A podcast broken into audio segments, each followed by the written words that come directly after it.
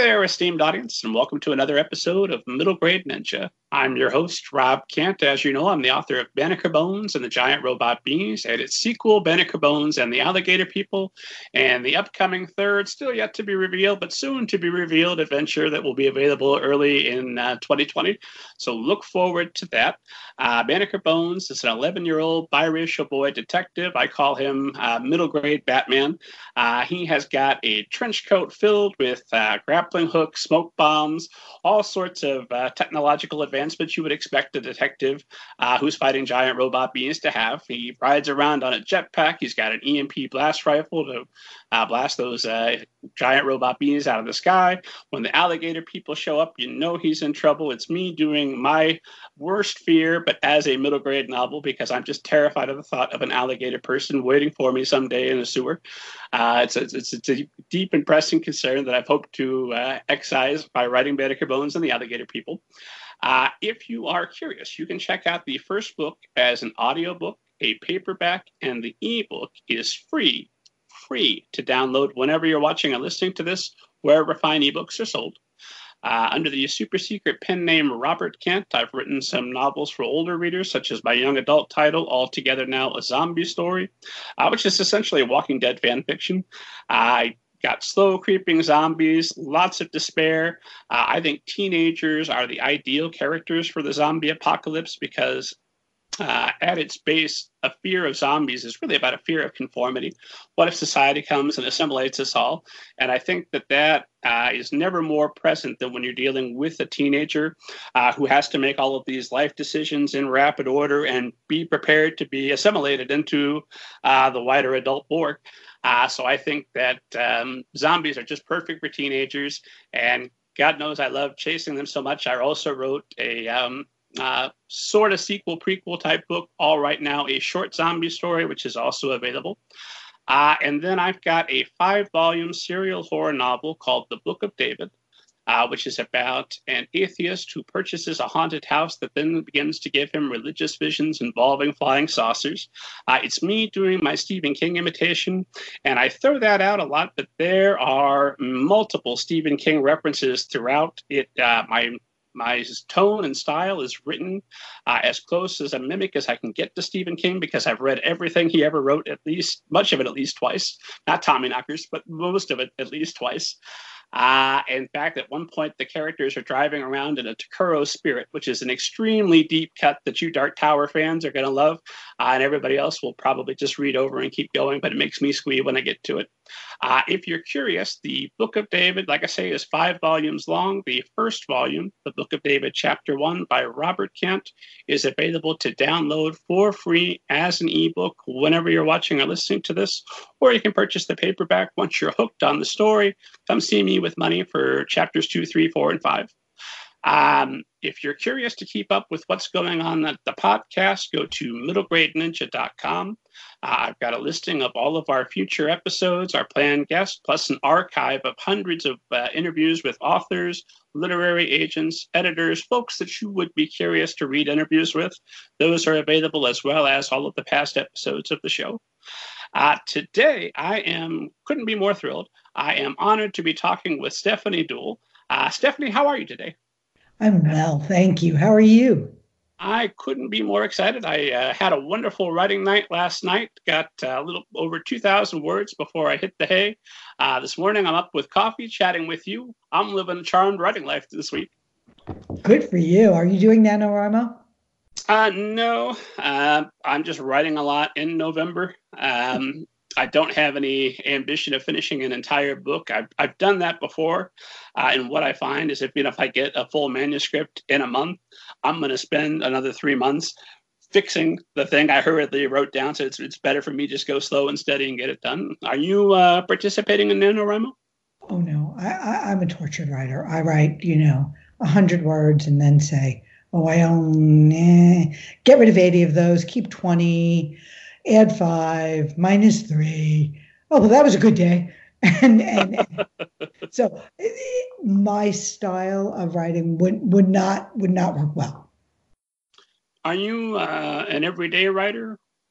No, no. I yeah, I live with a lot of it for a long time, and then what I find is when I begin a book, it, it's sort of a a slow process of you know it's some words here and it's a walk there and it's a thinking here and some more words and and then when I will reach a certain point in the book, I can't get it out fast enough. So that's where the everyday writing comes in. But that's about it's certainly past the halfway mark. It might even be the two thirds, and then and then it's the race home.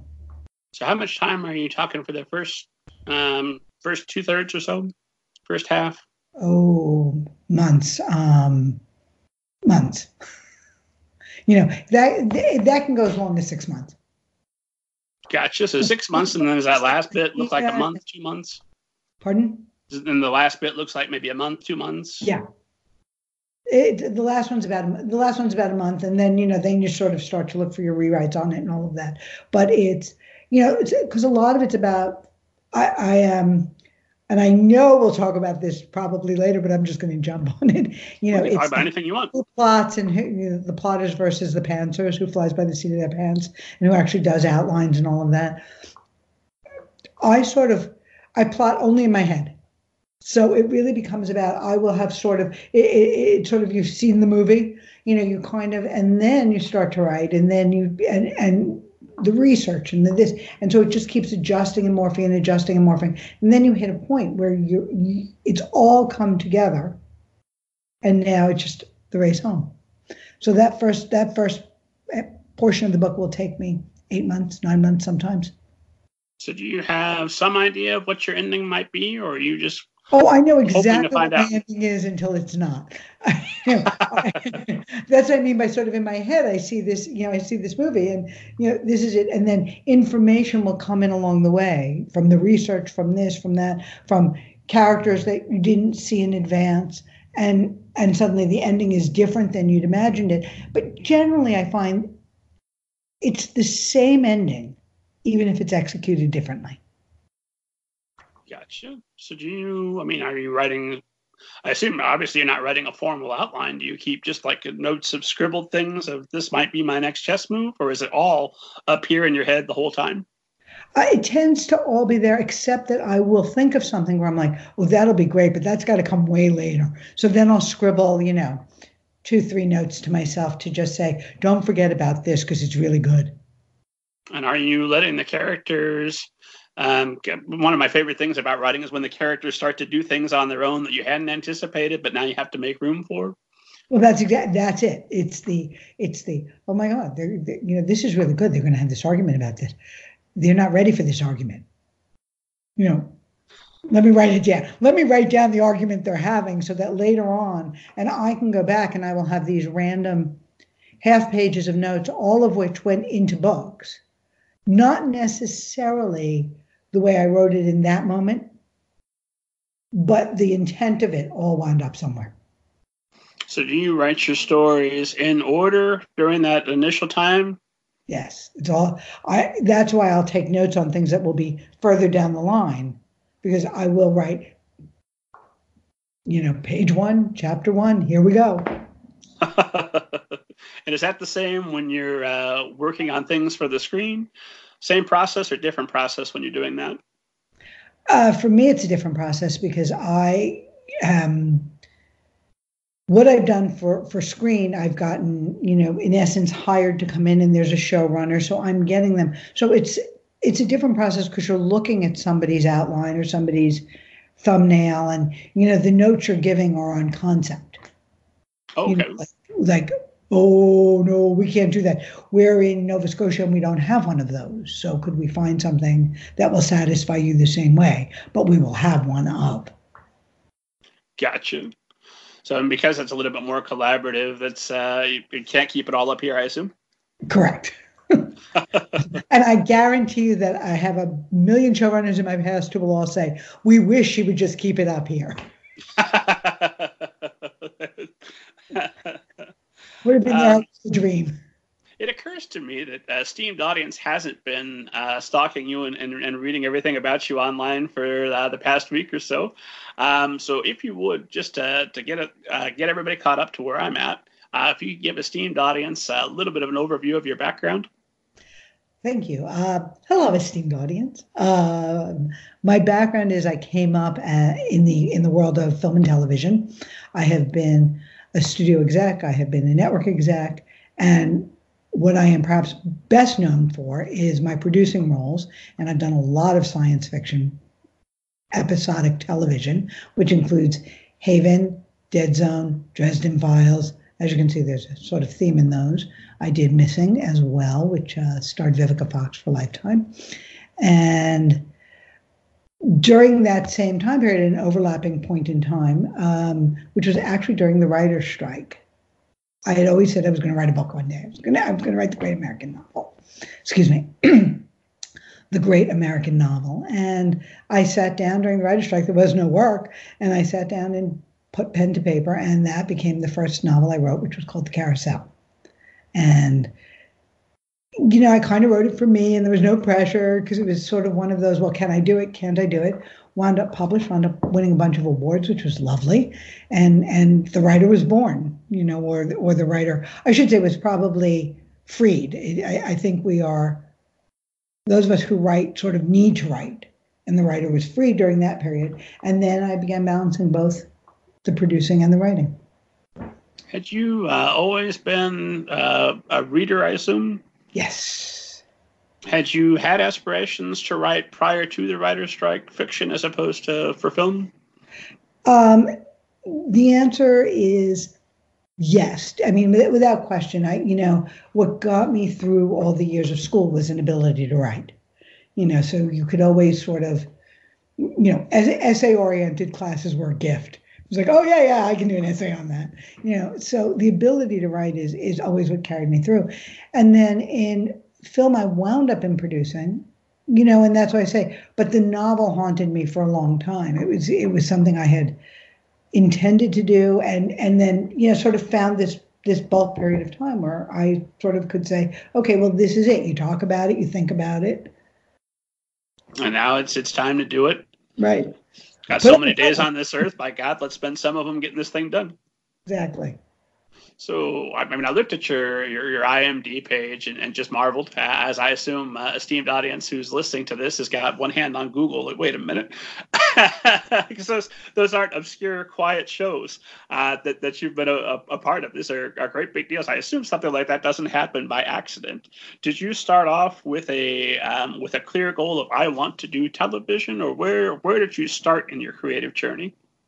Uh, okay, the creative journey starts at about age six, and and and, and I knew then I, we'd gone to to to the movies and and and I came out of the movies and I, I looked at my mom and I said I'm going to do that one day. I'm going to make a movie one day. And she said, as mothers do, okay. Whatever makes you happy, keep going. So I kind of had this this absolute tangible, and I say tangible because it was very real to me that that's what I was going to do. I was going to go out and make movies. And I, you know, and I went out, I graduated college, went out west and, you know, and knocked on a lot of doors. What um, college did you uh, graduate from? The University of Maryland. Okay, so not surrounded by, you know, you weren't hanging out summering with Steven Spielberg and Francis Ford Coppola. Sadly for me, no. it would have been a lot easier. Um, you know, I knocked on a lot of doors and finally got a job in the business and develop in the development business, which is great as – for anybody who wants to write in whatever that capacity is. You know whether you're reading somebody's slush pile at a at a you know agency or whether you're working in development they are the more you read the more you know the more you understand. And the first script that i was paid to read um, which was, you know, I was paid, you know, $40 a script to read them and write them and, you know, write them up and, and all of that. How long did that uh, take you to do? Um, I read very quickly. I don't type anywhere near as fast. So that was a slight problem. There's, you know, um, but, you know, it was, let's just say you, you needed to read an awful lot to make your rent. Okay. And it was. So we're talking $40 for what, five hours, 10 hours? Oh no, I, I was probably faster than that. I would say it was about probably the average one was probably about somewhere between three and four. Okay. So you know you can knock off two to three a day depending on what they were. And you, and now you're at the, the bottom portion for people who may not ever have done any kind of reading for someone else is always about your opinion and why. And by the time you read your 50th script, you would revise your first script's opinion because you know you start out sort of on this. Well, I mean, it had lots of promise, and you know, and and you, but you learn things that don't work, and you you know you learn. I, I read a wonderful quote, and I wish I could remember who said it, but I don't. So I'm just going to throw it out there and say I, it's not me who thought it up, um, which is you can teach craft, but you can't teach art. And so you learn craft to go behind whatever your art is. Because I think many of us are born with different art, but you learn craft and you learn a lot of craft. And so it, it was a great training ground for me. And that was how I began. And so um, I assume that carries through now into your fiction work, where you start maybe to tell a story one way and you say, nope, I've read 40 failed versions of, of that or hundreds of failed versions of that. I know that's a pitfall. I know that's a pitfall. So let me go straight down the center. Well, or is it not get that easy? No, but I, I, think what happens is so many, you know, you know, th- our lives inform what we do. And so when people read the carousel, the most repeated refrain about my writing was people would say, it, it was kind of like reading a movie. It's kind of like watching a film and I would laugh. And I, you know, and it took me a long time to understand what it was about my writing that made people react that way. I mean, it made perfect sense. What you know, I had a big film background, and then it took me a very long time to identify it. Why? Uh, why do you think they're having that reaction? Uh, because I tend to write foreground. You know, television's a very foreground world you know you don't you know whereas you'll read other authors who will go into a lot of description about different things and this and that. When you work in when you work in television you know the the or or film you know it's it's you don't get that extra dimension. So you know as, as i used to say when you'd read the stage directions and the stage directions would go into some big thing and you'd say am i supposed to run that as a you know um, along the bottom of the screen so that people at home know? or do you want to tell me what you want to see? And you know, and you realize that you know the the writing. What that's done is it creates a world in which, when I will talk about my writing, I'll say, "Well, there's this scene." You know, somebody else might call it a chapter. Somebody else might, you know, everybody has different language. For me, it all comes from those years, and and and all of that reading is that there's a scene. That's how I see how I write. So when uh, well, having been a, a, producer of so many shows, I assume that uh, you know going in that what, what's written on the page is this is going to be our setting. Uh, could absolutely change just depending on on budget, availability, all sorts of factors that are beyond your control. Uh, so when you're writing for film, do you even bother with that much setting uh, ahead of time? Okay. I'm, a, I'm not sure the exact question in here. So what I'm going to say is when you when you write in film, Absolutely. You put down everything you want. And then you die, you know. I think some of the bravest writing souls in the business are network showrunners because they come in and you know they have to create a season of, of work and they have to hire a bunch of people to help facilitate that that vision comes through. And then once they, so that's where they are. They're sort of this gatekeeper person of managing through a writer's room. And on the other hand every single thing they manage up will be subject to 5863 opinions. And some of those opinions are you know i don't like a ferris wheel. Why can't it be on a roller coaster Okay, we call those the different, but not necessarily better. You know, then you have the, I think the roller coaster and t- getting the camera hook up is going to be smarter because we can put the camera right over here versus if we go to a Ferris wheel and we have to mount cameras over to here. What do you think? And it's like, oh, okay, I can live with that. And that's, you know, the collaboration of trying to get, but you know as a novelist how many notes you will go through with an editor and that's one pass of notes okay they that showrunner will take notes from production notes from other writers in the room notes from producers notes from executives notes from studios notes from networks and have to somehow, and of course, all those notes will never match up. And yet, their job is to create one vision and then to hold that vision steady through the year, every week of their life, with that amount of notes coming through. It's an extraordinary position. So, how freeing must it be when it's just you and the page and it's just your call? Now you understand. we chatted with uh, Greg Millman um, a few episodes back. Worth checking out in the archives to see that is. Uh, and he's a screenwriter uh, and, and, been involved in, in numerous Hollywood campaigns. Uh, and I asked him, Did you ever query a single traditional publisher? he went, No, absolutely not. I went straight to self publish. Nobody is making a call on this book that's not me. This is my time. It's like, Fair enough. there you go. So, um, so many questions uh, to get to, and I know we're gonna. Uh, I want to circle back, and I want to ask you a little bit more about uh, TV production as opposed to writing, because I'm fascinated about the differences and similarities between the two. Um, but I know that we absolutely have to talk about uh, Sid Rubin's Silicon Alley Adventure series, the newest of which, Say Her Name, is available December 10th. Don't let us get too far in without reminding esteemed audience, that they, depending on when they're listening to this, can either pre order or go right out and read Say Her Name or start with book one on a LARP. Now we're talking.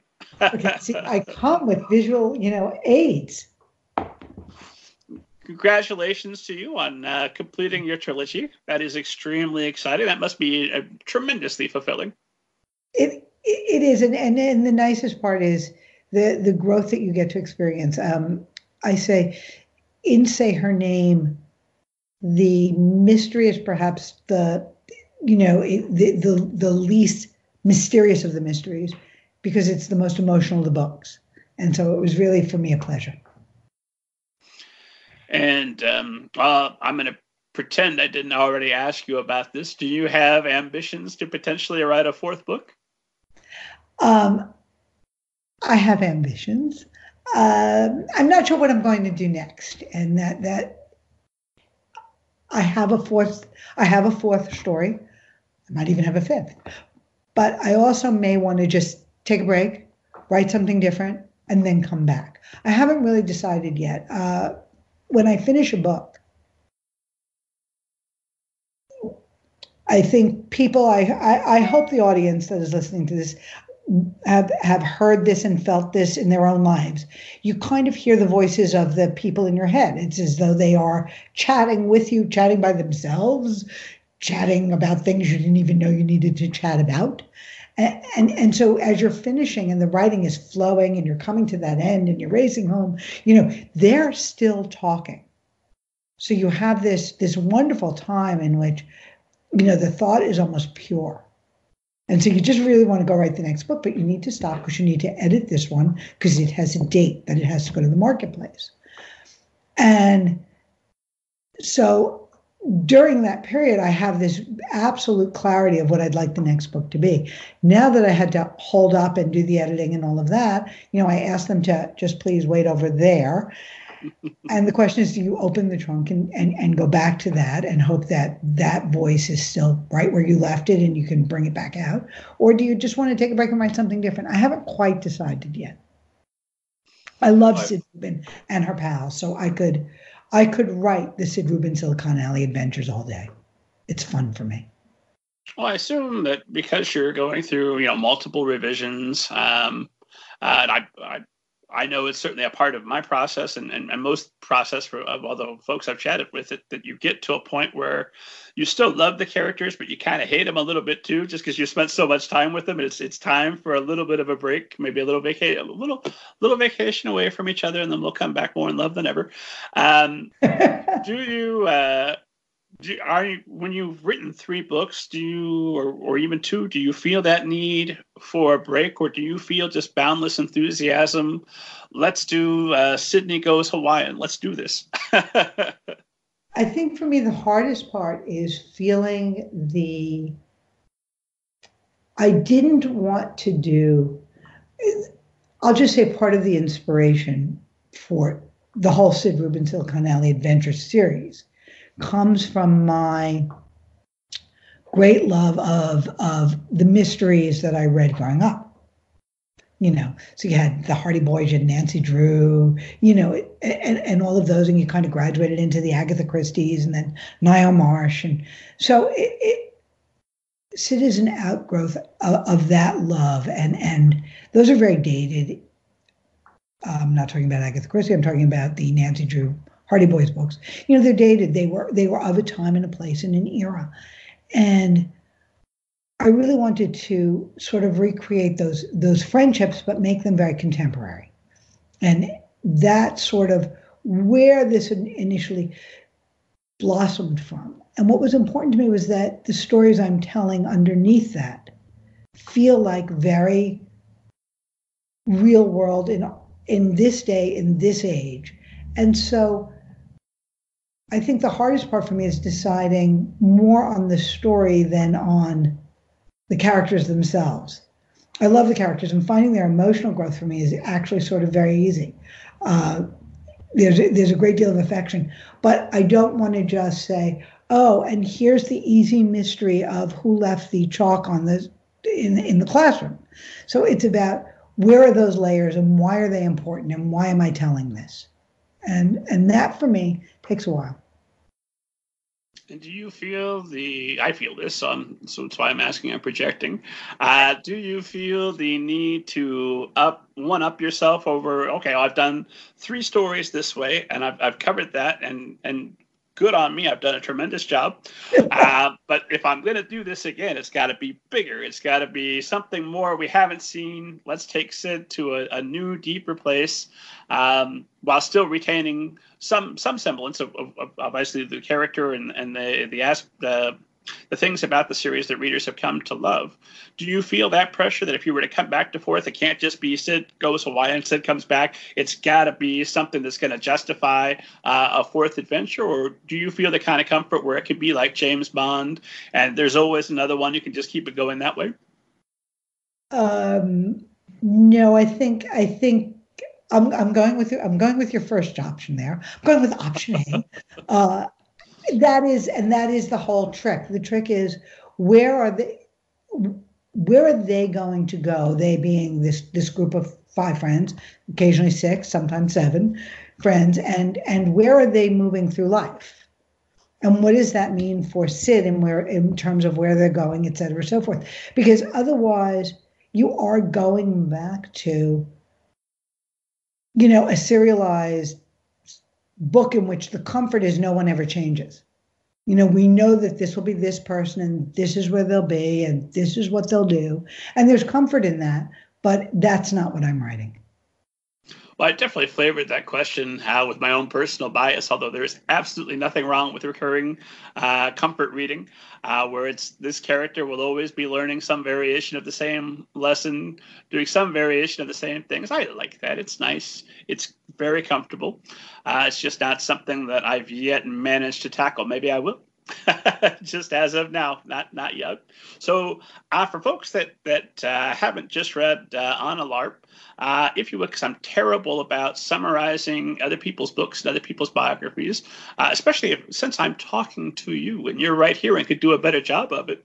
Uh, would you give esteemed audience kind of an overview of the series? Well, this, as, as, we are talking about, this series is Sid Rubin is the lead of the series, um, and she has a group of friends. It's it, they are in their senior year in high school.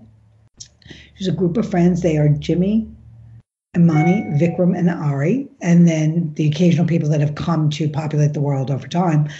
It, but that's where it begins, and it begins on a sort of chance mystery. These are these are five children who are at an elite public school in New York and um, they are incredibly bright kids. I wanted to do a story where the kids are incredibly bright. They're not, they come from families, you know, they have their problems, they have this, but they all have families, they have homes. This is not a, this is Sid, for those who are, who do not know this, is an out lesbian. She's not coming out. There's no, these are just a group of five friends who fall into a mystery.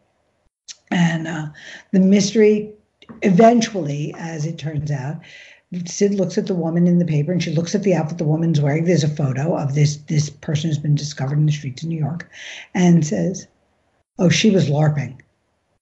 and that is what be, and that is what begins their journey into the world of mysteries is she's trying to tell the cop that they're the the officer at this police station that they are at for a school function. As you can see, I do a rotten job of summarizing my own books. Thank you very much. they, are, they are there for for a school function, and she says they were larping, and the officer says, in, over time, what was what were you talking about? And of course, once they know there's interest, they're five kids. They need to go. They need to find their answer for themselves, and that's how they fall into it. And then, as the series grows, it grows through different adventures that are all, as I like to say, zero sum game takes place in the in the internet gaming world, and then say her name has to do with two different worlds and, and a lot to do with identity. I'm very proud of this book. Uh, it has to do with the the historic slavery world in New York and also the deaf community. Just the current status of of the deaf community as Sid gets a girlfriend who is from that community and what that means and, and how that works for her. So why, I mean, oh yeah, no, that was a that was a great summary. You're you're, you're doing fantastic. People who haven't read who haven't read on a LARP are clicking on the buy button right now. It's it's already on there on its way to them. Um, it's uh, if if I started with the carousel, um, and, and I read that and I said, okay, well this this is who Stefani Deoul is. I I I I I feel like I can expect her next book. Never in a million years am I imagining the next book is going to be on a LARP. Um, so what was it that made you wanted to um, not depart completely because obviously there's there's there's still you still the same DNA in there. But what was it that made you that attracted you to I've got to be in New York. I've got to do live action role playing games. I've got to do the deaf community. What brought you there? Don't we all wonder about that, Muse? Um, you know, I'm not volunteering to answer the question myself. that is, that's a, you know, it, it's an interesting question. Um, Carousel had flirted in my mind for a long time. I had that opportunity and I took it. And then I would say it, there are five years between the first book and the second book. And that had to do with I went off to do a show, so I was kind of busy. But also, I just didn't know what I wanted to write next. The Carousel is a very um, emotional book, and and it was so I didn't like have any interest in sequeling that. it, it is a standalone. It was not something I was like. So I just didn't know really what I wanted to write next. And as you know from the process, it, it, you commit a lot of yourself every time you sit down. So I wasn't really sure what it was. And I would think of an idea and I would think, eh. And then I kind of knew that I really wanted to do something in the young adult world. I think some of the writing going on in the young adult world is is extraordinary. Um, I remember reading Ready Player One and just and and just thinking, wow, I wish I'd written that book that book is so cool you know and and different things that would be amazing on film or tv you should definitely get the rights to that if, if they're available exactly you know i remember reading harry potter and, and and the transformational abilities of the of of jk rowling i i can't say enough i mean let me just fangirl it. Um, oh, we all. Um, I'm for those of you listening. I'm pointing to my Harry Potter action figures above. we we all. We're all there. so you know, I I look at all and, and so I kind of really was drawn to this idea. And then I would think of something and say, you know, oh, this person did this and they did this better than I probably will. And, you know, because you're looking for something that that uniquely belongs to you. It doesn't mean somebody else hasn't written a young adult mystery wheel. Just it's just uniquely it comes from you and belongs to you in a way that you can transform it and not be derivative. And one day I just had, and, and I do have to say, I believe that I owe this to a chance meeting at, um, uh, well, the meeting was not by chance, but I went to Comic Con in New York and being blown away by Comic Con. And then meeting with these two gentlemen that I'd been there to meet who were doing who were running this LARP that had been going on for, for years and was enormous. And just really saying, I'm going to use that one day. And it just kind of, and that's where it came from. I mean, like literally, it became a series of events that fed into something that was mine to write, and I knew that. And that's when I sat down and wrote again. So, what, uh, what's the way to phrase this? Badly, probably, but what's the uh, most Stefani Deoul aspect of the story, do you feel? Well, according to my brother, it's Sid. do we do we get some idea of who who you were at 17 as we as we're reading on a LARP?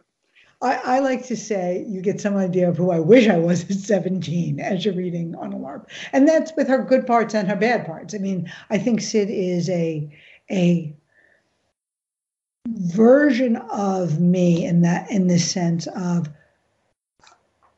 I wish I had aspects of Sid at 17 that I didn't have. So there is there is that part of of Sid, but I think there is not a question that there, that Sid and I are are linked on certain levels. Gotcha.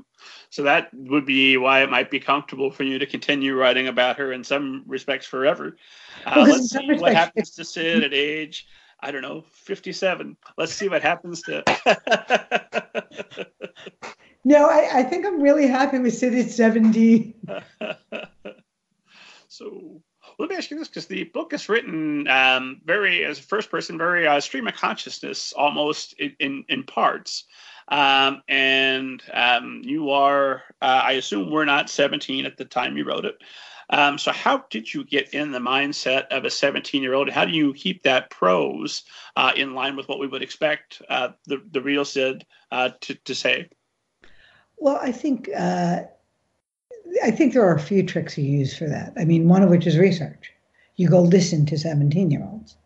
But I also think that as writers, our job is if you are writing contemporary realism, then your job might be to understand a, a very specific patois and write in that patois.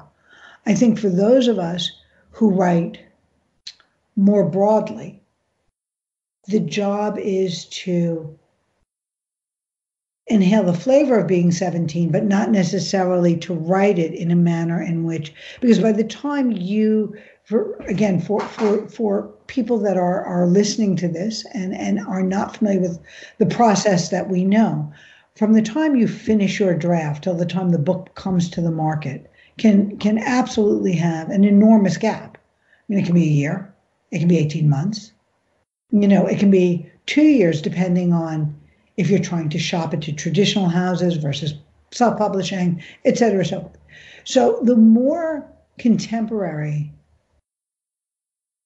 the language, the more you will date yourself incredibly quickly.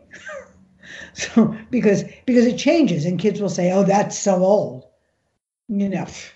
So, you know, I think when I write, my job is to try to capture the emotions, the stresses of what it's like to be 17 in this in this world, much more so than trying to be the hippest 17 year old in this world. And then part of it is you come up with your own language for it. You know, um, Sid's, you know, Sid will talk about different things because she loves words. And so that's part of what I'm able to do is do a lot of wordplay because she loves words.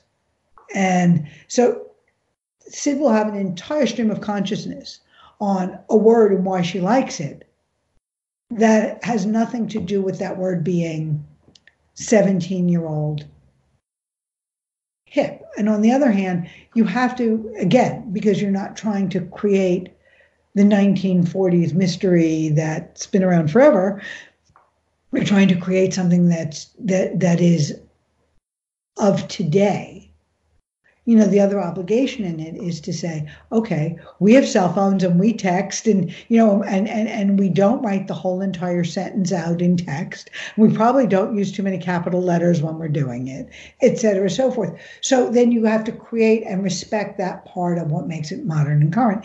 And that's you know that's a lot of hanging out with with with people that live in that world. I believe you were telling me that you know one of your smartest things when, when we first met, uh, you know, in exploring that world was going in and substitute teaching. Yes. Because you're immersed in hearing people and hearing the language. I, I did not do that. I think it's absolutely brilliant. But there are other places, and you know, you can sit in a mall and hear everything. Where uh, where did you find your 17 year olds to listen to? Well, some of that came from when I started the series. I had younger nieces and nephews. They they are sadly outgrowing 17 you know, and I say sadly because they were very convenient. How um, rude of them! You've got books to write. Come on. that was my theory on it. Um, and and then, but you go to malls and you hang out and you go to different different places where you will find them. And some of it is your 17 year olds at a certain point become your 17 year olds. So you want to stay current, and you you know the research in my books, you know. Um, zero sum game would not have been possible without the help of some very, very special people in the gaming community. And so some of that language comes from their help and their assistance and, you know, teaching you how to say things so you sound not just correct, but my biggest goal at the end of whatever I write is that I don't put anything in a book that can't be done. I don't make it up for plot value's sake it could be done. It might not be the way somebody would do it, but it could be done. And so I would write things, and people would say, "You can't, you you can't do that. Like that technology doesn't exist." And then with that, you get their language, and you get to build that into your vocabulary. Gotcha. So where are you finding the experts to talk to and and and, and culminate to get to get this uh, research? This is a very ambitious trilogy. I, I, as I was thinking, oh my God, what what an amount of research must have been done. Um, so yeah, how, where where do you do your research and how much time do you spend with it? Uh, I spend an exorbitant amount of time, and you do a lot of begging.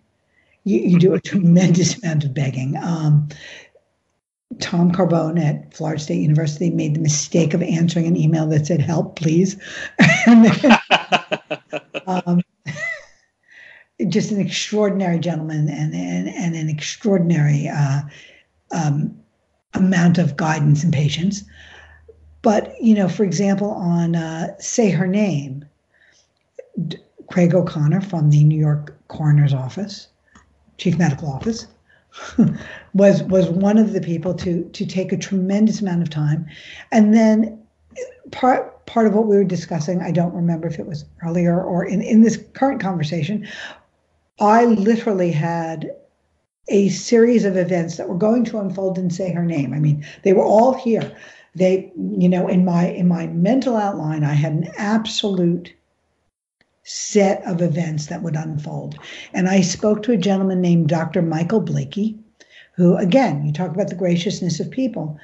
As I was going through some of what I, my understanding of the African burial ground, and therefore what could be done in Seneca Village in New York, and my understanding of a very specific plot point. Let's just say he blew it to smithereens. And I just said to him, I said, what, what do you mean? What, what, what, do you mean?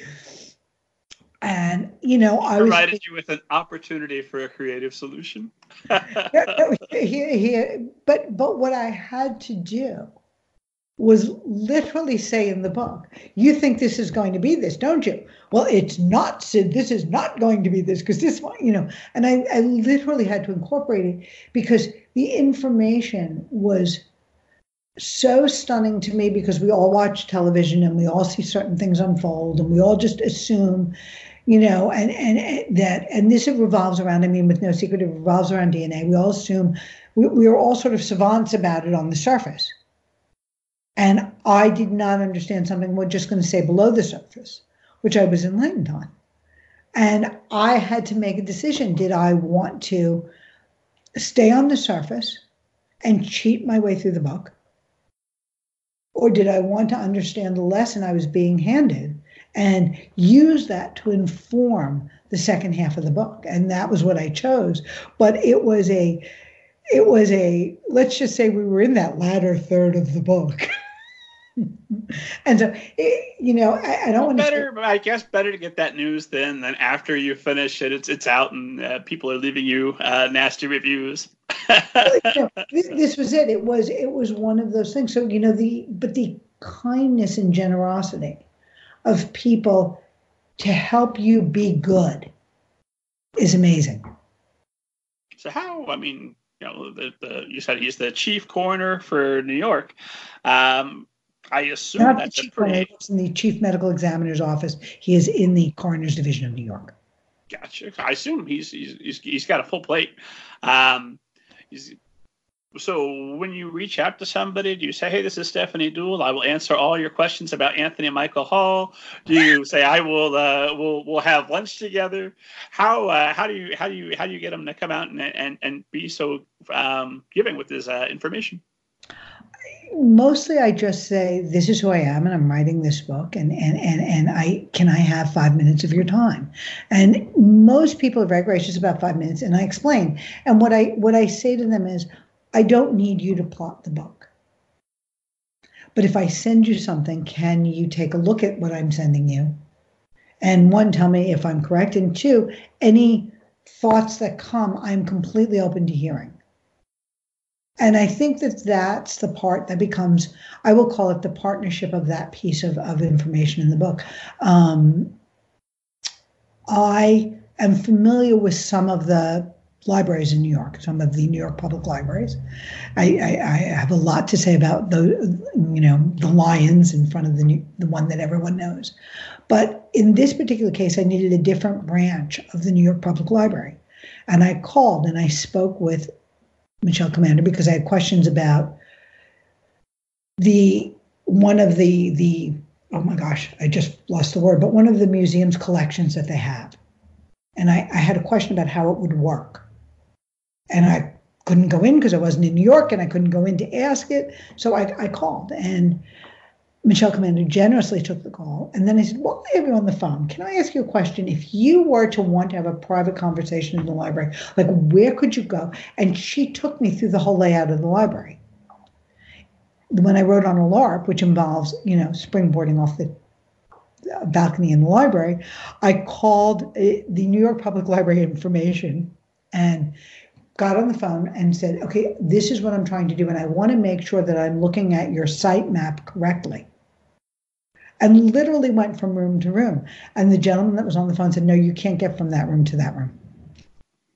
You know, you know, I, I told him what I was doing. I said, no, no. He said, what you're missing is, and so people are very, but I think the, again, I think the object is, I think most people like to help somebody's sincere journey. My advice to anybody who's going to try to duplicate that is do your work first. Their job isn't to give you a plot, and their job isn't to. But if you get on the phone and you say, This is what I'm doing, and can you help me with three minutes of your time? Most people will help you with three minutes of their of of your time. And if you're open to what they have to say, they will take you to the next person, even if not by name, they will say, This is the topic you need to go research. And it's sort of how you build it. You know, you build it from person to person to person. And then in between the people, you know, is an immense amount of reading. When I did say her name, which as I mentioned deals with, you know, the historic slave trade in New York, the amount I have learned about you know, as I say, places like Seneca Village. I mean, you know, for all that I knew about from growing up in New York, I had no idea. And that was part of my journey becomes part of their journey. They have no idea because I'm also learning it. And and so from person to person, people would say, Did you read about this? Do you know about that? And I would say, gee, no, I don't, but I would go do that research. I did not ask them to give me that research. I would go do that research. And then if you have a question on it, somebody's absolutely happy to give you five minutes and answer it. They want you to be right. They want you to be good because you are reflecting what they do. Plus, how exciting. I mean, how often do you get to answer uh, questions that specific and, and, and take part? I mean, everybody wants to everybody wants to write a book, even if they're vicariously writing it through you and, and helping out in some small way, right? So it's, but it's, you know, I, I got to speak to a woman who has been the Central Park historian for, you know, photographer and historian for I think 40 years now. And I thought, maybe, but it might be 35. What an amazing job to have been the photographer of Central Park for all those years. As I'm hearing you describe all of this effort you put into things, one, I wonder, and this is a question that I'm, I'm forever uh, wondering in the back of my mind is when you do that amount of research for something that you don't know and you're literally talking to the person who might be the only reader that would know you're not right on that fact um, is it is it the satisfaction of just knowing that you were correct that you had it right uh, from the start? Uh, and then i'll wait to ask my second part of that. I think look i think most writers are curious. So I think there's a joy in discovering things. But I also think there's a real obligation. I think there is an obligation to do the work. I think when you read, and I know certainly I have, when you read a book where people do things for convenience, you are responsible for, in essence, perpetuating that myth. And so when somebody reads my book, I don't want somebody to dismiss it because it was convenient. Um, I want somebody to be able to say, you know, when when when I wrote the carousel, because that's almost the easiest one in some ways. I literally learned everything that went into building a carousel, and then it becomes about modifying all of this research that you've done into the bare bones to seed what you're doing creatively and artistically so that somebody who's actually done this says, wow, they really did their work on this. But for somebody who's never done this, they can say, wow, this is really fascinating. And then you throw away everything else you learned because it doesn't, you know, the danger is always writing only to write down what you've learned. Mm, yes. And so, you know, you sort of, I threw out a chunk of the carousel, which had to do with something called rounding boards because it was way late in the book. And I realized that the only reason that this existed in the book was so that I could prove that I learned something about rounding boards. like, like, it had no plot perspective anymore. Now it's just about, look, let's do rounding boards. And, you know, and outline 10 pages of the book. And I'm asking you these questions about research facetiously a little bit because I, have gone to a hospital and uh, stopped people and said, hey, if zombies came here, what would be the best way to kill them? What would be the best way to get away from them? Show me your escape plan. What would you do? Um, so I, I, absolutely get it. But to, to, hear you talk about this, it sounds like you've got nothing but time. And I know that can't be true because I, I imagine uh, just your television duties alone, on top of everything else you have in your life, uh, must take an incredible amount of time. So when do you is this uh, kind of like what you do for pleasure, uh, going out and doing this research and, and, obtaining this information, or do you also have? Um, I assume you have hobbies and interests and things that also cut into your time. Yeah, how do you make time to to do all of this research? Well, I think I, it's always interesting, isn't it? Um, it cuts probably into the time that would be my reading time you know, I don't read or watch as much television certainly as I used to. Because life does get busier and and where do you find it from? You know you you kind of have this handful of shows that you know you either want to see you know the occasional binge. I mean i just watched uh, recently the the show unbelievable that came out and i was like and it was unbelievable and i wound up just you know glued. So other things go out the window so you can do it. Um so I think it comes into some of that time without question. You you you trade off a few things there. I was a voracious reader, and you know, sadly, cannot read anywhere near as much as I used to, because the the uh, because there is there are only so many hours in a day. It is finite. I also think though that the advantage I have, I'm I'm going to say in in sort of not outlining and and and and living internally with a lot of things is you know you think about it when you're doing other things that you do. I think about it when i, I walk and i bike. So you know i can be on a bike ride and thinking about working this out. The research for me though is part of the joy of what i do. So you just make time. You just love the glory of knowledge. Am i hearing that right? It, you know, no, because that sounds really hoity-toity, and it's not that. I think it's that because other things I could actually really care less about.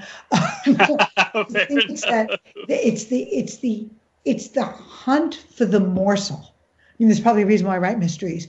It's the hunt for the morsel, the thing that's going to make this story.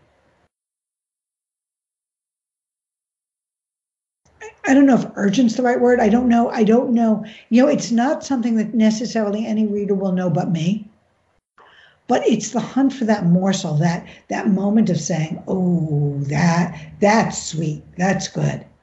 And and i think that's what it is. I, I don't think it's about you know because knowledge in general you know I, I, I somebody once accused me of having a deplorable lack of curiosity actually. Because they would be like isn't this great? And i'm like eh whatever. But you know, you get on the hunt, like this is the story you're going to tell, and you're on that hunt, and all of that knowledge has has a place and a home, and and and you're looking for that morsel. And I think that it's just it's fun that makes sense to me. I absolutely identify with that. That that desire to know about the one thing I really want to know about, and other stuff. Maybe there'll be a, a story involved at some point that I want to know about that, but not right now. Right. it's kind of like when you're in there and you're bugging people about something. You're looking for that one thing in the zombie culture that's going to say, "Aha! Now I have a smart zombie." The other thing that uh, bugs me uh, about myself uh, is this obsessive tunnel vision I get sometimes where I really want to know everything until the book's done, and then I kind of set everything I knew not away forever, but it's it's not at the front of my mind. Uh, so, like if you talked to me while I was writing about the Book of David, I would have sounded like Richard Dolan, my favorite UFO historian, going on and on about flying saucers, and I didn't at that time know who the name of my senator was, but by God, I could tell you uh, who seen what UFO and when and where in, in, in the area. Uh, and then, of course, you know, you finish the book. It's not necessarily practical to walk around with all of that information information all of the time because really, how often does it come up except when I ask people about flying saucers? So you just set that aside. And now, okay, what's the next thing? What can I learn next? And I learn everything that there is to possibly uh, to satisfy me, probably not everything that there is to know, to where I can give myself an unofficial Rob Masters uh, certificate of knowledge in that thing. I know what I need to know to get the story done and to feel like I've done it. Uh, but then it's on to something else that I, I wonder is that it's very useful for writing and for, for getting stories done, but also how some somewhat impractical because there is lots of other information that while I'm while I'm tunnel visioning I could be taking in and it, it, my brain just hasn't been that way. Do you find that to be true or am I just rambling? We're not rambling. I'm fascinated because of course it is so true. Um, you know, uh, uh, uh friend of mine once said, you know, somebody asked her how she could know the words to every show tune ever written. She said, it's where math should be. And, and I and I love that answer. Um, I think that I think it's true. I think we have this little, you know, this little storage vat for this book, and then we fill it to capacity, and hopefully the book is out by that point, and you know, and it needs to be cleared for the next adventure. Um, I don't think I think it. the nice part is again it becomes part of you. I mean, I could still probably discuss a carousel in more detail than people would need to know, but in general, I don't need to know that information. And uh, you know, but life is always full circle, and at the oddest times, it will come back and be useful for different things. But it is true we spend a tremendous amount of time. You know, this is the plot. This is what we need. This is what we need, and then we're done. And you know, you don't need to know it anymore. But if we've done it well, the key parts of it are all incorporated in our work. And so there's a piece of it that always stays with you. Oh yeah, the best part's the what you polished away everything, and this is the the gem that I've saved just for me and to share with the world. Yeah, absolutely. So you, know, you don't lose it. It just you know it's time for a new tunnel vision. the other thing that uh, amuses me sometimes just about uh, I, I I've got an unattributed quote that I throw out there a lot because I can't remember who said it, but uh, half of what goes on in a writer's mind is none of their business. Um, uh, but I do find that. Um, oh, where was I going with that? Oh, that um, sometimes I don't really know how I feel about a subject until I've seen my characters grapple with it, and then oh, that must be how I feel, or at least in that particular set of circumstances, that's how it would feel. So sometimes somebody comes to me and says, Well, how do you feel about this highly charged issue, one way or the other? And I haven't really done the research. I can give an off the cuff opinion, but usually I don't. Uh, because I don't know until I write that story and I really dig and say, oh, there's that truth I was looking for. Well, I think, I, I think, look, I think that's true I think it's a true statement on many levels about about what we do. It's not just that. Sometimes I don't even know who's going to be in the book. You know, in other uh, in other words, Sid has. When I began the book in my mind on LARP, Sid had two best friends, Jimmy and Imani. Apparently, she has four. Ari and Vikram are in there. And if you actually read the book, it's like Ari comes in and they're not that close and everything. But apparently, there were four. and, and and and they're needed to be for different reasons but i didn't quite know that yet. I mean i think it's not just about opinions it's about how we're going to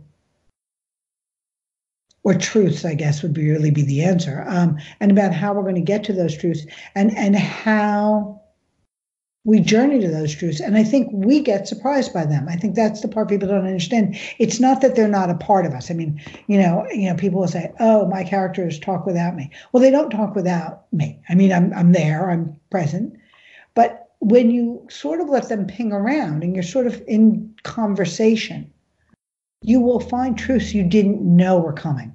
And i think it's and i think it's fascinating you know that oh wow, there really is this insecurity here, or re- there really is that that judgment, or there's this flaw, or there's this strength, and you didn't know that it was coming until it's there, and it's not as simple as saying, oh well, yeah, of course she had that strength because of course she was going to be able to scale 12 buildings with a single bound. Of course. It's it's like no why could she? And and how could she? And where did that come from? And you know and you know as clear as day she's going to do that scale. But the question is how and why and all of those things. And in finding that i think we find the truth. That makes sense to me.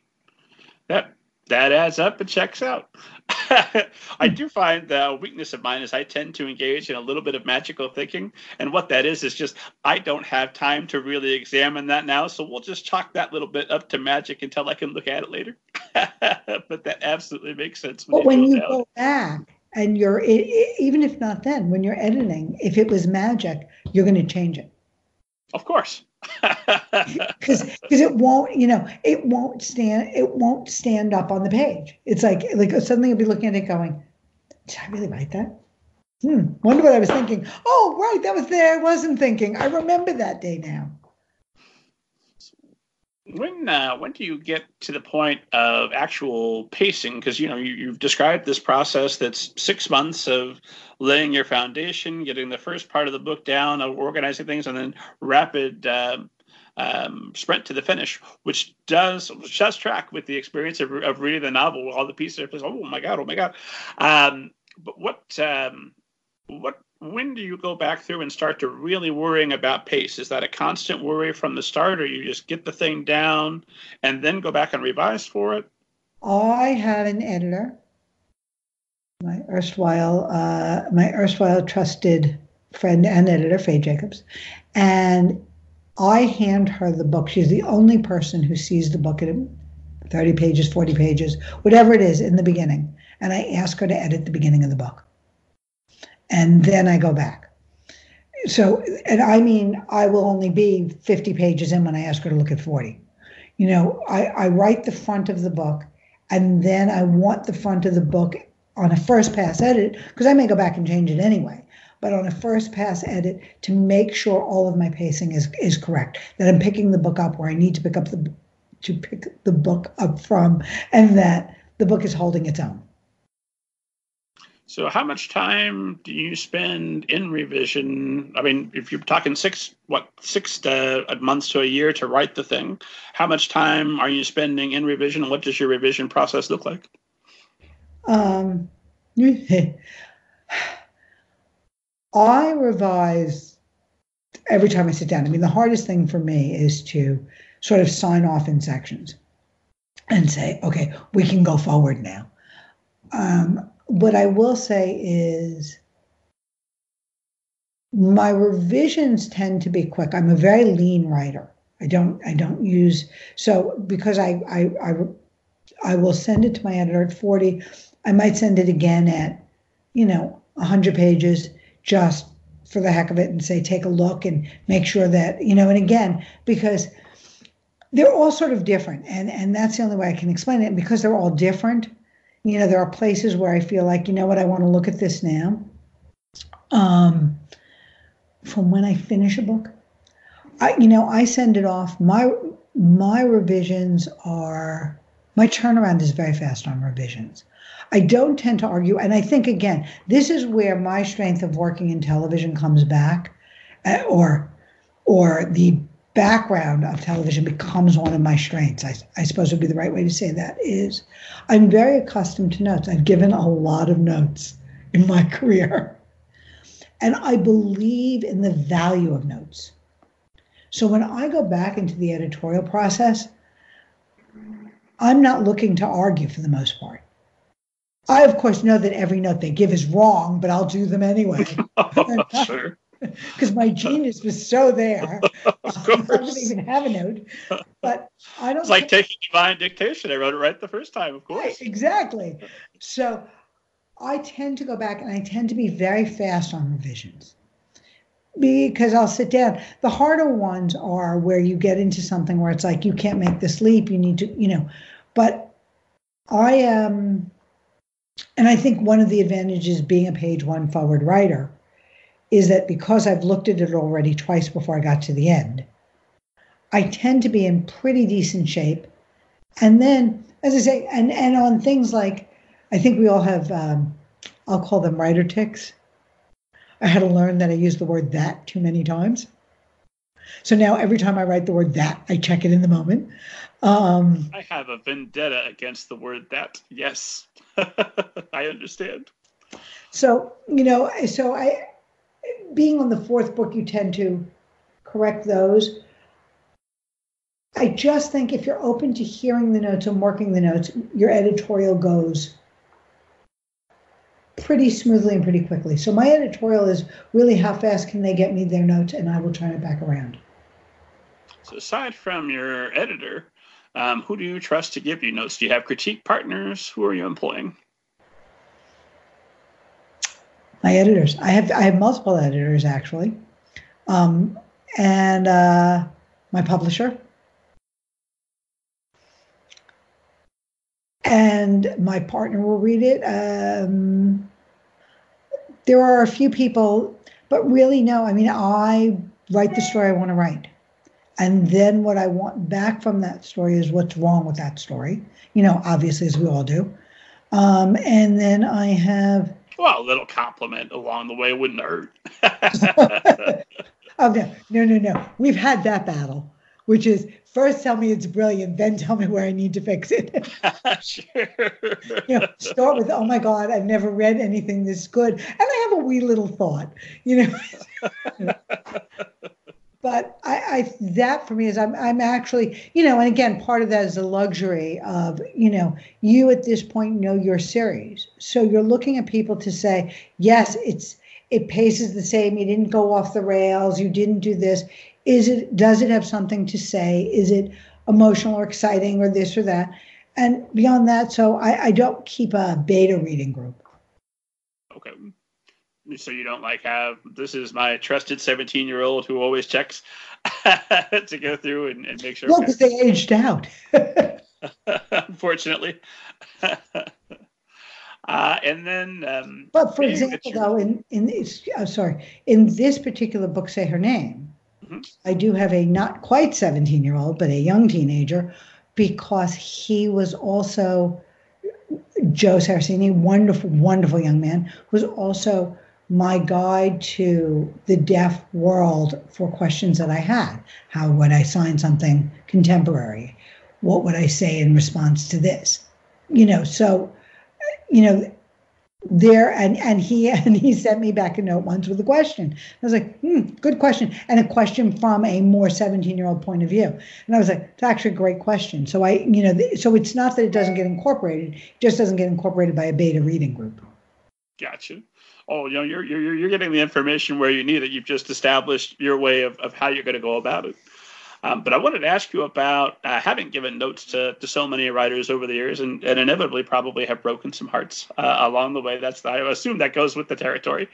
Um, are there excuses, things you've heard writers say to you that you now have to rule out and be harder on yourself uh, because you've heard those from other writers and, and you can't take that from from yourself, or are you a little bit easier on you than you maybe would be to somebody that's brought you a, a script that's not quite there? Hmm, no, I'm just trying to think of the best way to, to answer this. I think the biggest thing that you have to know is the difference between different isn't better, different's just different, and find. I always tell people take the notes. Take the notes. If if you are dealing with people whose job is to make you better at your craft and you believe that, take the note. But the issue isn't always about taking the note, the issue is about really understanding the note. And because sometimes somebody will say, well, I think the reaction's wrong. And the real note isn't that the reaction is wrong. The real note is that you didn't set up for the reaction correctly. Mm, I got you. So you have two different ways of looking at that note. So if that reaction is correct, then why didn't they feel that way? Like if that's the reaction you want on the page, you want somebody to say, "Oh my god." Then what didn't you set up to warrant that reaction? That makes perfect sense. So, you know, it's those kinds of things. Um, so no, I think my note you know, and the other thing I used to say to writers all the time, if you're only going to have one great idea, don't share it with me. you know, I mean, I think there's a certain amount of nothing you know, you are not going to have something that is so sacred that no one's ever thought of it. It's going to be about your execution of that. I am so, officially stealing that. I'm going to pass it off as mine. That is brilliant. If you're only going to have one great idea, don't share it with me. Oh, I love it. no. So I'm like, you know, so let's get down to brass tacks. You know, what are we writing? What are we doing? And I just think you have to say, okay, if they're not getting something, what didn't I put down? Like you don't have to agree with it. You have to say, and again, this comes only, and I, I put this because people will have their best friend read something and the minute you ask for an opinion, you're going to get it. And, you know, oh, well, I didn't really like Susie because Susie wasn't very nice. It's like, okay, but maybe Susie's job isn't to be very nice. The minute you sit down, though, and you're sitting down with people who are fellow writers, they're agents, they're editors, they are in some way qualified along with your best friend, and they're all saying Susie's not very nice you have to look at that and say, okay, what is it that I'm not delivering? Okay. And it may be that you're not delivering that Susie's job is not to be very nice. You know, what, what are you not delivering? You have to take notes or not grow. And in which case, you know, you should, you know, you should make that book for your mom. she's, she's not going to read it, but she'll tell you she loves it. but she's going to love it. She'll never confess that she just skimmed parts of the end there, but by God, she loves you, so she loves it, sure. and uh, oh, I had a question for you this right about. Oh, I wanted to ask you about uh, TV possibilities or film possibilities for Sydney. Did you at any point ever envision this as a TV series, or was this always going to be a young adult novel? And if so, why? It was always going to be a young adult novel for me. Do I have aspirations of a television series? Well, yes. I mean, I assume you know people. I assume if anybody could be in a position to maybe get the, the wheels turning on that. So, so there, there's a there's a definitive yes answer to that, um, but there's also a, for me, Sid's novel. I think that different, you know, I, I, you know, somebody asked me if I would do the adaptation. I said, if I had to, I would. I said, but not preferably. I think there are better screenwriters than I will ever do for adapting that. You know, and, and I think it's about skill sets. I think there are people who I have huge admiration for, and and they will bring things that I will not bring as well. Because if I would have brought it as well, I would have written the screenplay and not bothered with the novel. You know, they're different. You know, they're different mediums. Um, so that for me is I, I have that for me is is sort of where that landed. But yes, I have aspirations of it certainly becoming a, a, preferably a series. Yes but not by you well what would that experience be would you would you be able to sit down and enjoy it or would you uh, sit well, back and say oh this is not what i would have done i would have produced i will produce it i just oh, okay just i just i do you know show running is a really as i say a really challenging and and unique craft and I think you should know what is probably not your best bet in life. And at this point in my life, you know, to be able to have the ability to turn out seasonal arcs followed by thumbnails, followed by outlines, followed by beat sheets, followed by, you know, I didn't grow up writing that. And I think that that would be not a smart use of my skill set, but I think it is a brilliant use of people who I really respect and so I would, and, and I think that a collaboration for Sid will only make her stronger. So I, I would love to be part of it, just not in not not the writer no, I'm curious. Uh, I've got a few questions uh, about television. I don't spend a lot of time on it, but I'd, I'd, I'd be missing a huge opportunity if I didn't ask a couple things. One thing I wonder about uh, is my mother is a dental hygienist. So every room we ever go into, uh, she'll tell me about people's teeth because that's what she's looking at while we're talking, while when, we're t- when she's talking to them. So I wonder if you sit back and you're watching just a TV show or something else, uh, whereas me, uh, who, who, who's not doing that, I can watch it and I suspend my disbelief. The acting doesn't seem that great, but it's fine. Can you do that, or are you sitting back like I know that person? They're not heroic. That's this is nonsense. I know that that's a cheap set, and I'm, and I'm taken out of it. Or are do you feel like it's work when you're watching, or are you still able to be captivated and taken away? Oh, this is such a tough question because the answer is the answer is both. When it's good, you're absolutely captivated and taken away. When you're slightly bored, it's bad because this is exactly what you start to do. You start to kind of, you know, and and and where it's compassionate is an understanding of something where you'll say, "Wow, that was considering the limitations of that budget, what they were able to do is remarkable. So, you know, it, it, falls into different categories, but you shouldn't necessarily know somebody's budget. You know, that's a, you know, on the other hand, there are there are shows that you watch and you just the drama is or the comedy. I mean, you know, whatever the, you know. Other times, by the way, sorry, the inverse of that would be to say, you know, you look at Game of Thrones and say, "Wow, I wish I had that kind of money on a show I made." you know, so it goes both ways. And the, and the money was on screen. You can't say it wasn't. Um, but there's also those moments of just no, you're transported. You are watching something just like anybody else and just saying, wow, that's really just good. And I think that happens more in drama because if it, if you get pulled into it, everything else fades out. Whereas, you know, in effects movies, you still see effects. You know, I mean, I think in other places you see other things, but in pure drama, you know, when you're watching people hold the screen on you in that manner, I, I think that you lose, you, you, you stop writing the script for them and you just sit in that pocket.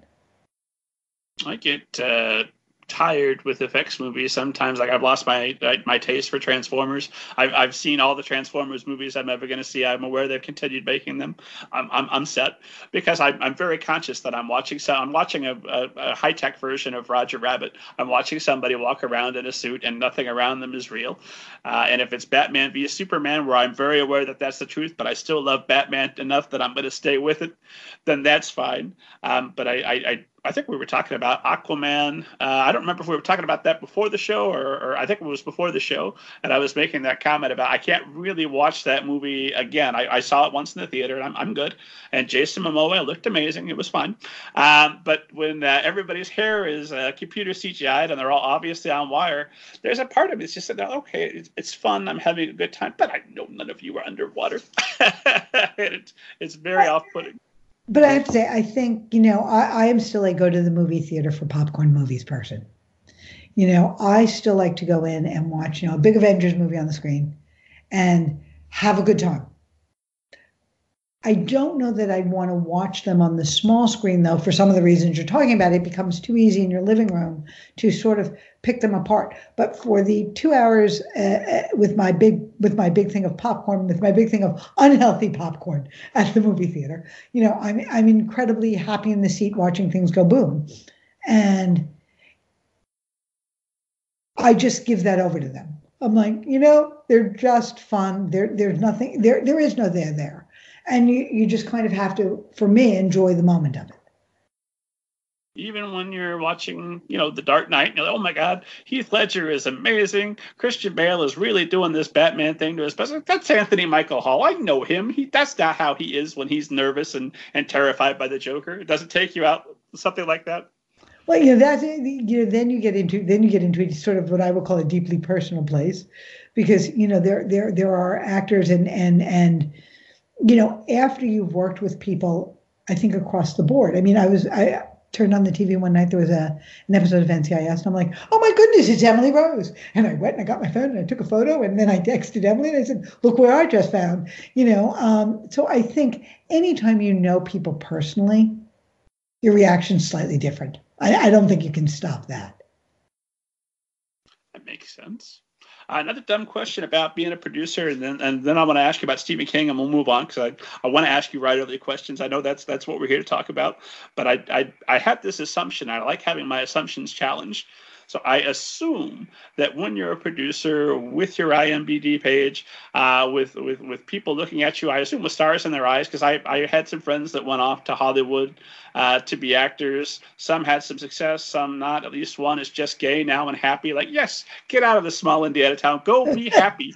Um, but uh, uh I assume that because I've seen literary agents at, at, at, conferences, and nobody is more popular at a writers' conference than a literary agent or an editor. Everybody wants to be their friend. Hello, can I can I get you something to drink? Can, you need a shoulder massage? Let me just slip my my manuscript under the bathroom stall, uh, so you can take a look at that. Those terrible things that, that writers do. Um, is there some of that when you're walking around at a, at a Hollywood event or something where people come up and they want to pitch you their their ideas for shows or things? Not as much as as you would think. I I think the difference is I, I'm very proud of my career, of my career, um, but there in Hollywood there is, there are the star people. I think I, I, am sure that Mr. Spielberg cannot walk down the street without somebody trying to hand him a script. I would say the same thing is probably true for you know Ron Howard, and you, you can pick a handful of, of those of those players out. I think for those of us that are I'll call us in the lesser known ranks. we we, have careers, we have names, we, we have all of that. Um, but nonetheless, we don't resonate in that manner. I think there's less of that for us. There just is. People don't. People don't pay attention because they're chasing the shiny object, and we're not shiny. And really? I think that, yeah, and I, by the way, I think that's a very good thing. I don't, I don't find that, I, I, don't say that in a, in a bad thing, but that's exactly it. You go to a lit conference and people aren't looking for the person who's made some television. They're trying to get to that guest literary agent because that's the shiny object that's there. There may be four other literary agents in the room, but they're not, they're not digging down for that. So they're chasing the one that they know. And I think there's a lot of that that goes on at conferences across the board now, when I sat at a studio job, I was chased a lot more. Does that get you to a point where you learn to um, uh, to see through people a little better and like, is this person are they genuinely being friendly or is this a, hey, let me give you a shoulder rub so I can I can uh, throw my pitch in there at some point? Do you do you keep develop a sharp eye for that? You know, I don't distinguish between the two. The you know the the when I go to a conference, you know, you know, because that's sort of where we, we we put this question. When I go to a conference, I'm there to be at a conference. I'm there to hopefully impress people with my work, and if people are trying to impress me with their work, good for them. I there there is no there's no line. I think I think one of the things you have to know is who are your friends, who are your colleagues, and who are conference people and I think that they're I think they're just layers, and they're I, I don't think I think there are ugly people that can exist in all of those categories. surprise. Um, yes, we know you thought they were your friend, but they were friends till the end, and that was the end. Um, so I think that there's, I think there are all of those things that happen. But I think in general, you know, your job is not to say, wow, I sat down with this person at this writers' conference, so now we're besties like I think you have to have managed expectations, but you go. I mean, I, I, I was at BoucherCon and I met a gentleman. Um, his name is Kristopher Zgorski, and he runs Bolo Books. And I was fortunate enough to have a conversation. He's it's an extraordinary review site for mystery writers. I mean, I cannot say enough about he and Joanne Love, who who runs Dru's Books, Dru's Books Musings. These are two websites that do this, much like you, for the love of a genre to help promote people. I mean, you, you can't ask for better people. I am grateful to call them both colleagues. You know, perhaps one day I'll call them both friends, but I'm grateful to call them both colleagues, to know them, to, to be able to respect them, to be able to tout them. You and I have met. I, I am grateful to call you a colleague and hopefully one day to call you a friend. I, I think people have fake expectations. I don't think there's anything wrong with somebody trying to put their best foot forward. It's simply the, the the defining line is being able to understand when somebody is saying to you, now is not a good time. Or thank you, but this isn't why I can help you. You know, those kinds of things. And and part of your job is learning it's not so much to take no for an answer, but it's learning to read a room. It's learning to understand. Don't cut this conversation off because you want to say, I have a book. Let that conversation finish. That you know, sense. and I think a lot of people just don't. You know, it's like, well, I'm going to be, I'm going, I'm going to be bold, and I'm going to go out there, and it's like, okay, but even in boldness, there are manners. There should be anyway. Right. when, when, it, when it's done right. Uh, just curious. Um, when am I going to have this oppor- opportunity to ask that question again? And when am I going to have another opportunity to ask about Stephen King, with who I assume must be you must at least like the fella. you you must enjoy his writing on some level, I assume at this point. You know, I I would be hard pressed. I, I think there are two people that I would call you know, I, am just going to call them bona fide writing geniuses. I mean, you know, that are that are active and working. The aforementioned J.K. Rowling, absolutely, and Mr. Stephen King, and part of it is it's not just that they're prolific, and it's not just that they've taken a genre and been brilliant in it consistently. It's that they've taken more than one genre and been brilliant in them consistently. I mean, I, I, aside from Dead Zone and, and Haven, for those people who don't know, was based on The Colorado Kid, which was a short story of, or a novella, actually, uh, of Mr. King's. Um, aside from that, Shawshank Redemption is just one of my favorite pieces of art. You know, and then Stand by Me. Like you, you don't even think about the the the scope and the breadth of the work he's delivered. You know, because everybody kind of has their own favorite Stephen King moments, and and and then you start to look, and there is to me not a there, there are there are two I will call them horror genre movies that live on for me. The Birds, because every time I pass a wire and all those birds are lined up on them, I am right back waiting for Suzanne Pleshette CGI attack from those birds. The bad CGI of its day, but in its day and time, I mean, it was extraordinary. But but the whole, the birds on the wire just all laying in wait, you know, comes right back. And the other one is it. With childhood fears of it and everything. I'm so sorry I didn't get to do that next remake. Are we talking about the Tim Curry version or just your version in your mind from the well, book? For me, uh, for me, it was a combination of the book, uh, which I read, and then the Tim Curry version. And I don't like a clown. And if I didn't like a clown beforehand, I will never like a clown in my life. You know, I see clowns, and that's what I see. So I just, I just think, what an extraordinary, what an extraordinary talent to be alive. and and to be our contemporary. I think it's remarkable. Uh, Mr. King, if you're listening, you're, you're welcome to come on the show anytime. That's uh, that's a that's a dream of mine. Uh, it would be uh, two hours of me stammering. but I, I, because I am such a big Stephen King fan, I'm going to say this: you are not going to endorse this view because I know that you know people in the business. I'm going to say that the newest version of uh, Pet Sematary drove me up the wall. And it drove me up a wall because the problems that are in that story were there on the script page. Like, who greenlit this? Who was it that wrote this and thought, you know, who's a better writer than Stephen King? This guy. I'm going to change it around and make it the way he should have done. And again, you are not endorsing this because you're probably best friends with the person who wrote it. This is something I, Robert Kent, am saying. Um, the new Pet Sematary, not good. Thumbs down.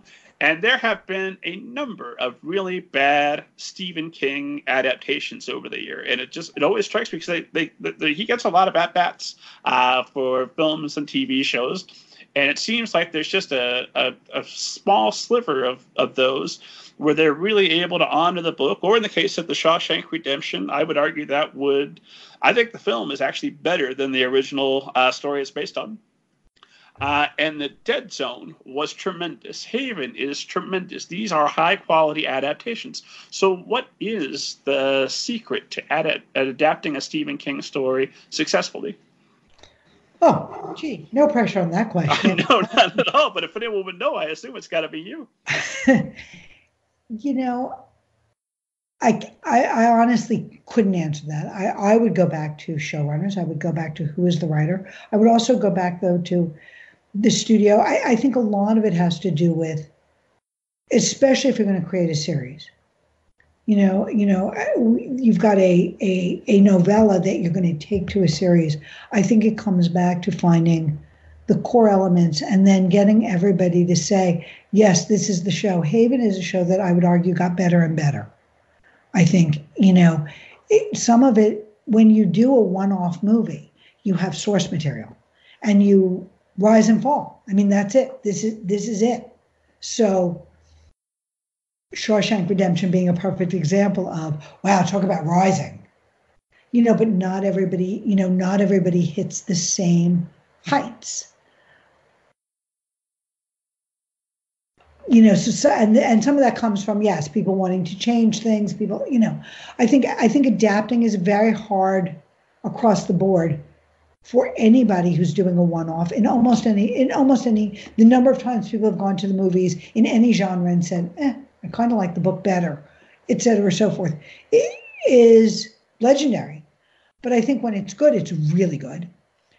The other side of it is when you do a series though you also have the ability to grow that series to say this is where we started from and this is fabulous but we can grow this in little ways that don't take everybody away from it, but can get darker and more interesting and a little bit more, a little edgier here and a little lighter there. And and and you don't have that same anger as long as you stay sort of true to the genre.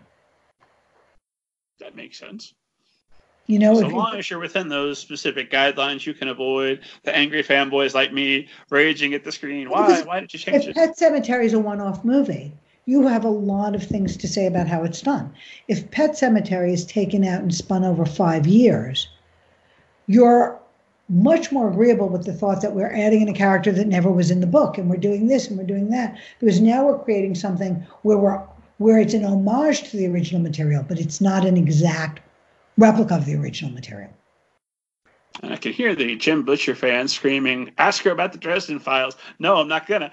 What? Uh, what? Uh, if there was one more adaptation that you could do for Stephen King, and you could take his library and pick out anything you wanted, what would be the the prize that you'd want to select from there?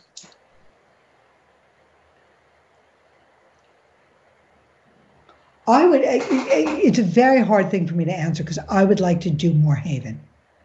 I I think Haven is a show that has more chops to give. And, and, so I would actually like to go back and do more Haven. That would be my dream. And of course, love, it has the, the best uh, dispatch radio voice ever. Hello. Thank you very much. Okay. Well, I would we, like to take it from Laverne's point of view. now we're talking. That's got to be worth at least another five seasons right there. Right there. Like that let me uh, pivot back a little bit to books, and then we'll start thinking about winding this thing down before I take up your your entire morning. Uh, but I did want to ask you uh, about marketing because I assume that you've got all sorts of know-how on uh, marketing and and and and uh, promoting uh, that you would have gained from from various roles that you've held. So, what have you found to be the most successful marketing for your books? Where are you getting the most bang for your buck? As soon as I find that, I'm going to share that loudly. Um, you know, what I found what what I found challenging is that actually moving in, into books was very surprising to me. Is just how hard it is. That how few outlets remain accessible to those of us that don't have, I will call them big presses. And even the big presses struggle to get a certain amount of this out you know, everybody says, well, you know, what would be your dream? Well, you know, my dream would be to be reviewed in some of the publications that don't really give time and energy to small press books. And that's a really hard thing. And, and I did not know how challenging that would be. It is very challenging. So I don't have, I think, a, a best answer to this. And that for me has been what I will call the frustrating part. I think what's great is that within communities, you find some terrific peer support from the you know diverse voices own voices lgbtq plus community from the mystery community from the ya community you'll find a lot of people that are are, are willing to that they give up their time and then they're willing to help you. You know, you're a perfect example of that, as I mentioned some people earlier.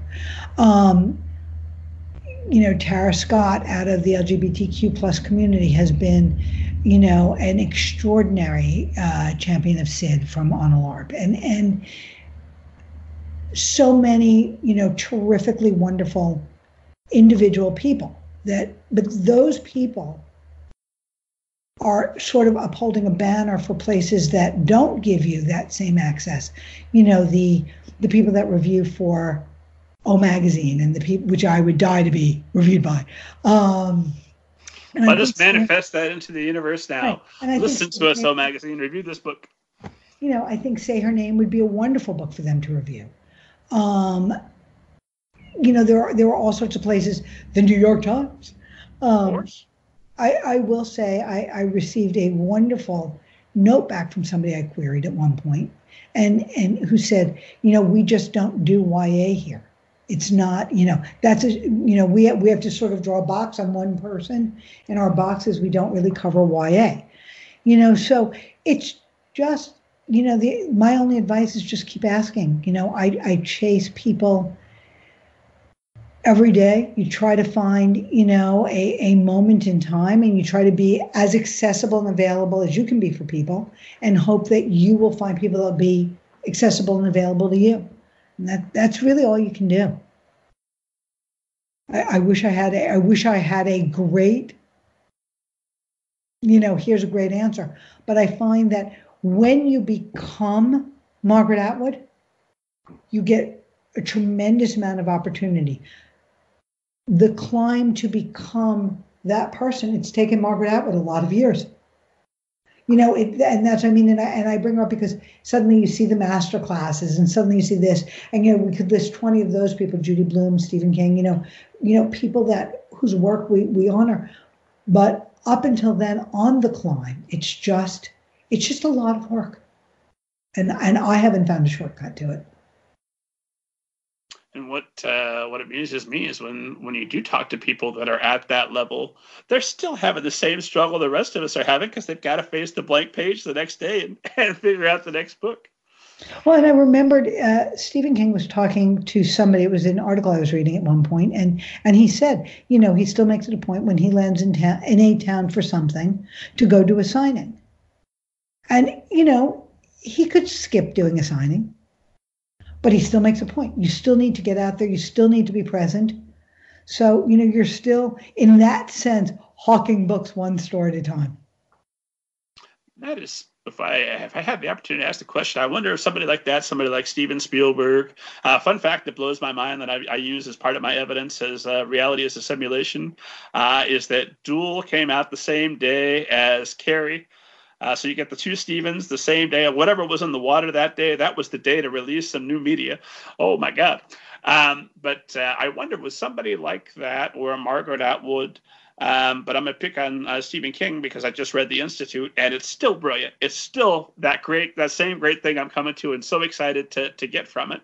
And it, it makes me wonder how does he get to real people and understand you know, I mean, when's the last time he genuinely had to worry about a bill? But he writes about people that worry about bills. He writes about people with, with issues, and I just wonder how you maintain that tether to uh, reality and, and, and, to, and to real folks. You know, look, I, I, I, think it's a Tim McGraw song or something. You stay, stay humble, stay hungry. You know, I, I think some of that goes to it. You know, you, you have to remember when, and, and, and never, you know, as much money as you have, you're still a paycheck away from, you know, and I think that you, there's a piece of you that has to remember that. And I also think that some of it is you go places, you hear people, you know what people are saying. You know, we're not immune to that. And certainly in this day and age, it's very easy to sit in a forum about anything and hear those people.